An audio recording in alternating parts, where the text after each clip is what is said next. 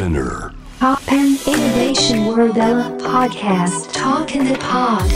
ノンがナビゲートしています。突版イノベーションワールドエラーここからは声のブログトークインザポットです。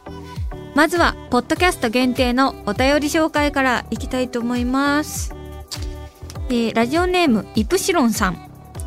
天魔荘の三姉妹舞台挨拶付き上映見てきましたのんちゃんはじめ役者の皆さんの演技も素晴らしかったし映像もすごく綺麗でしたし内容も感動的でしたその中でも私が感心したのはオーケストレーションの見事さでした。やはり音楽が場面に合っていないとしらけますよね。本作の音楽は主張しすぎず、スッと入ってくる感じで心地よかったです。そして、監督も言ってた通り、ラストののんちゃんの表情は神カットでしたね。すごく印象的でした。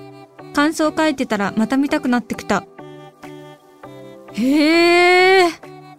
ありがとうございます。嬉しいです。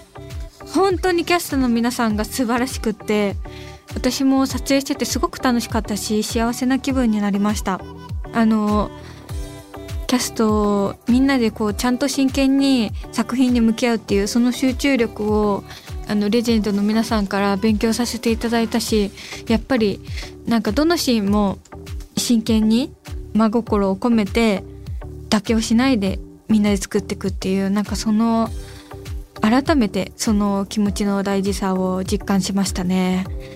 原作が本当に素晴らしいので今ねちょっと絶版になってるから手に入れにくいかもしれないけど原作を読んでほしい。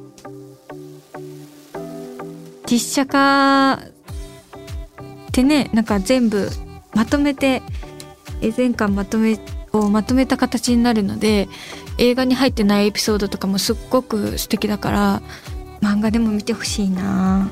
嬉しいです。とってもこうやって褒めていただけて。最後のね表情ね紙カットねあれえあれはねイルカのヒレに足をかけて手を口にで当てて支えてそれでイルカがジャンプしてくれて一緒に跳ねてるっていう。あれめちゃくちゃ難しいんですよ。本当は上を向く技じゃないんですよ。顔を上に向けると重心がずれるからイルカがジャンプしにくくなるんです。だからイルカと一緒になんかこう自分も上に上がるような感じでなんていうか顔をね上に上げると重心が後ろに行っちゃうからちゃんとまっすぐ上に上がるようにしなきゃいけないの。でも上を向いてあの画角の中に収まんないといけなかったからすっごい大変で。いやもうあそこまでねあの CG 担当の方がね合わせてくれたんです。後から。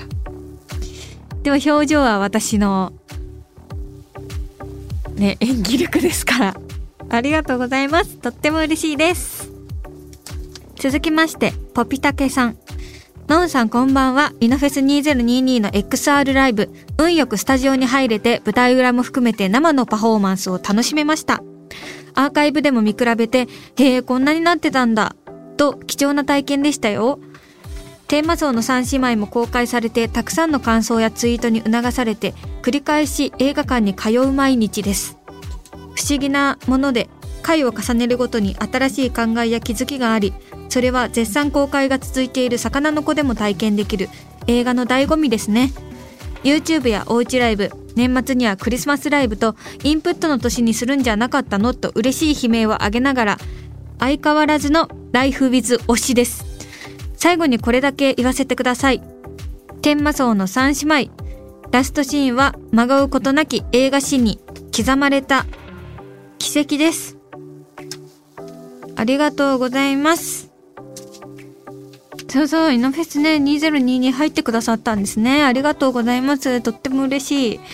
あの、あそこの席ってすっごく少なかったから、それをね、あの、チケット取ってくれたんだって思うととっても嬉しいですね。ありがとうございます。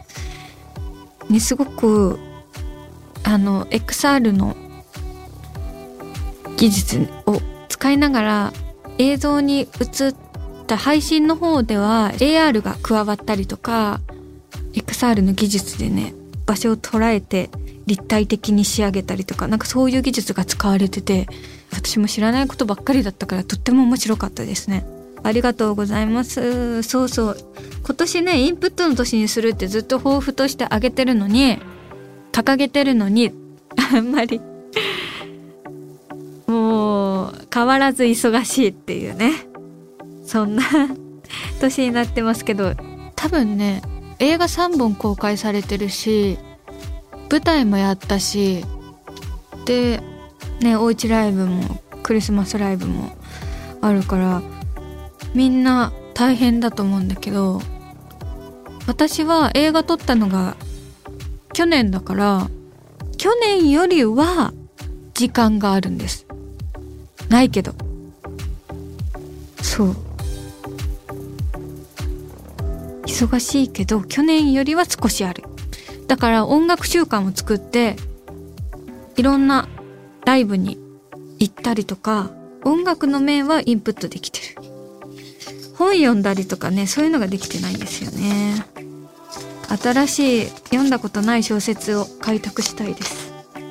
続きましてラジオネームサゴロクさん。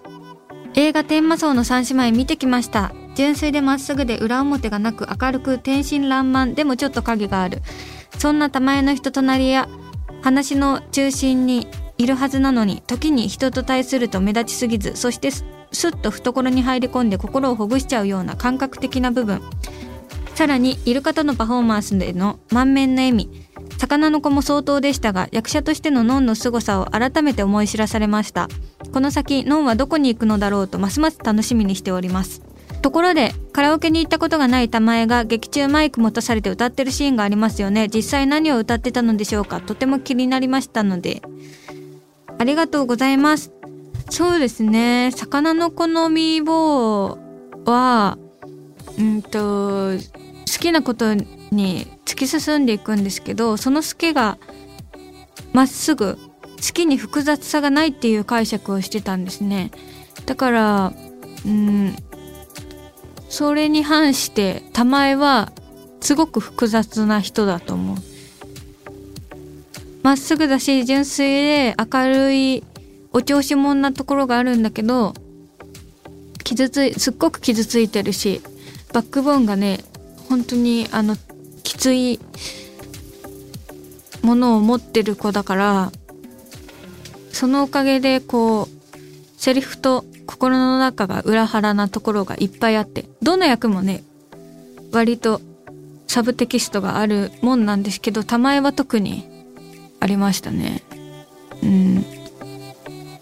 でもセリフで玉江が自分が傷ついてるっていうことを言うセリフがないからどういうふうにそれが覗かせることができるのかなっていうのがものすごく難しかったです。でも一生懸命ここはこういう症状できるんじゃないかとかっていうのを探りながらやってました。ありがとうございます。劇中マイク持たされて歌ってるシーンがありますよねっていうことでそうそうあのあそこはねえっ、ー、とハイスピードでみんなが盛り上がってるんだけど劇版が流れてるから。歌ってるけどその雰囲気だけ楽しい雰囲気だけが見えるっていう感じなんですが実際はねあれはタイムマシーンにお願いを歌ってました。あのギター弾いていただいてそれで歌ってましたね。すごく楽しかった。ありがとうございます。さて今回お話しするのはノンカレンダー2023についてです。えー、今回このカレンダーを取り上げようと思うんですが、えっと、2023年のノンのカレンダーが予約受付開始となりました。ありがとうございます。今回はですね、ルラさんという雑誌のね、ルラジャパンさんに、とコラボで作ったやつなんです。すごくおしゃれでファッショナブルで、えー、かつなんだろう面白いちょっとアーティーな写真も織り交ぜながら作ったカレンダーです。すごくかっこいいので見てほしいな。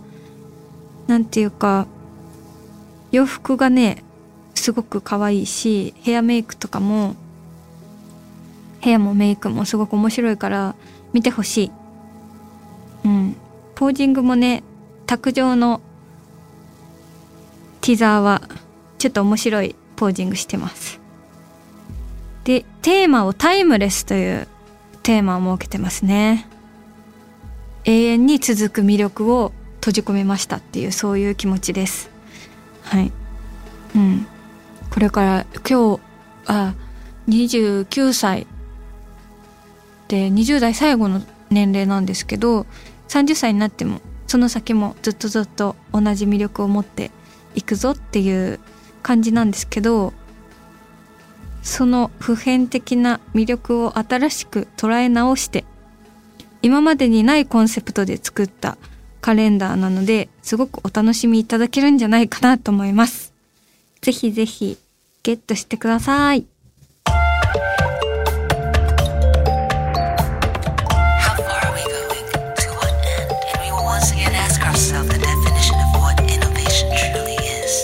You're listening to J-Wave Innovation World Era podcast.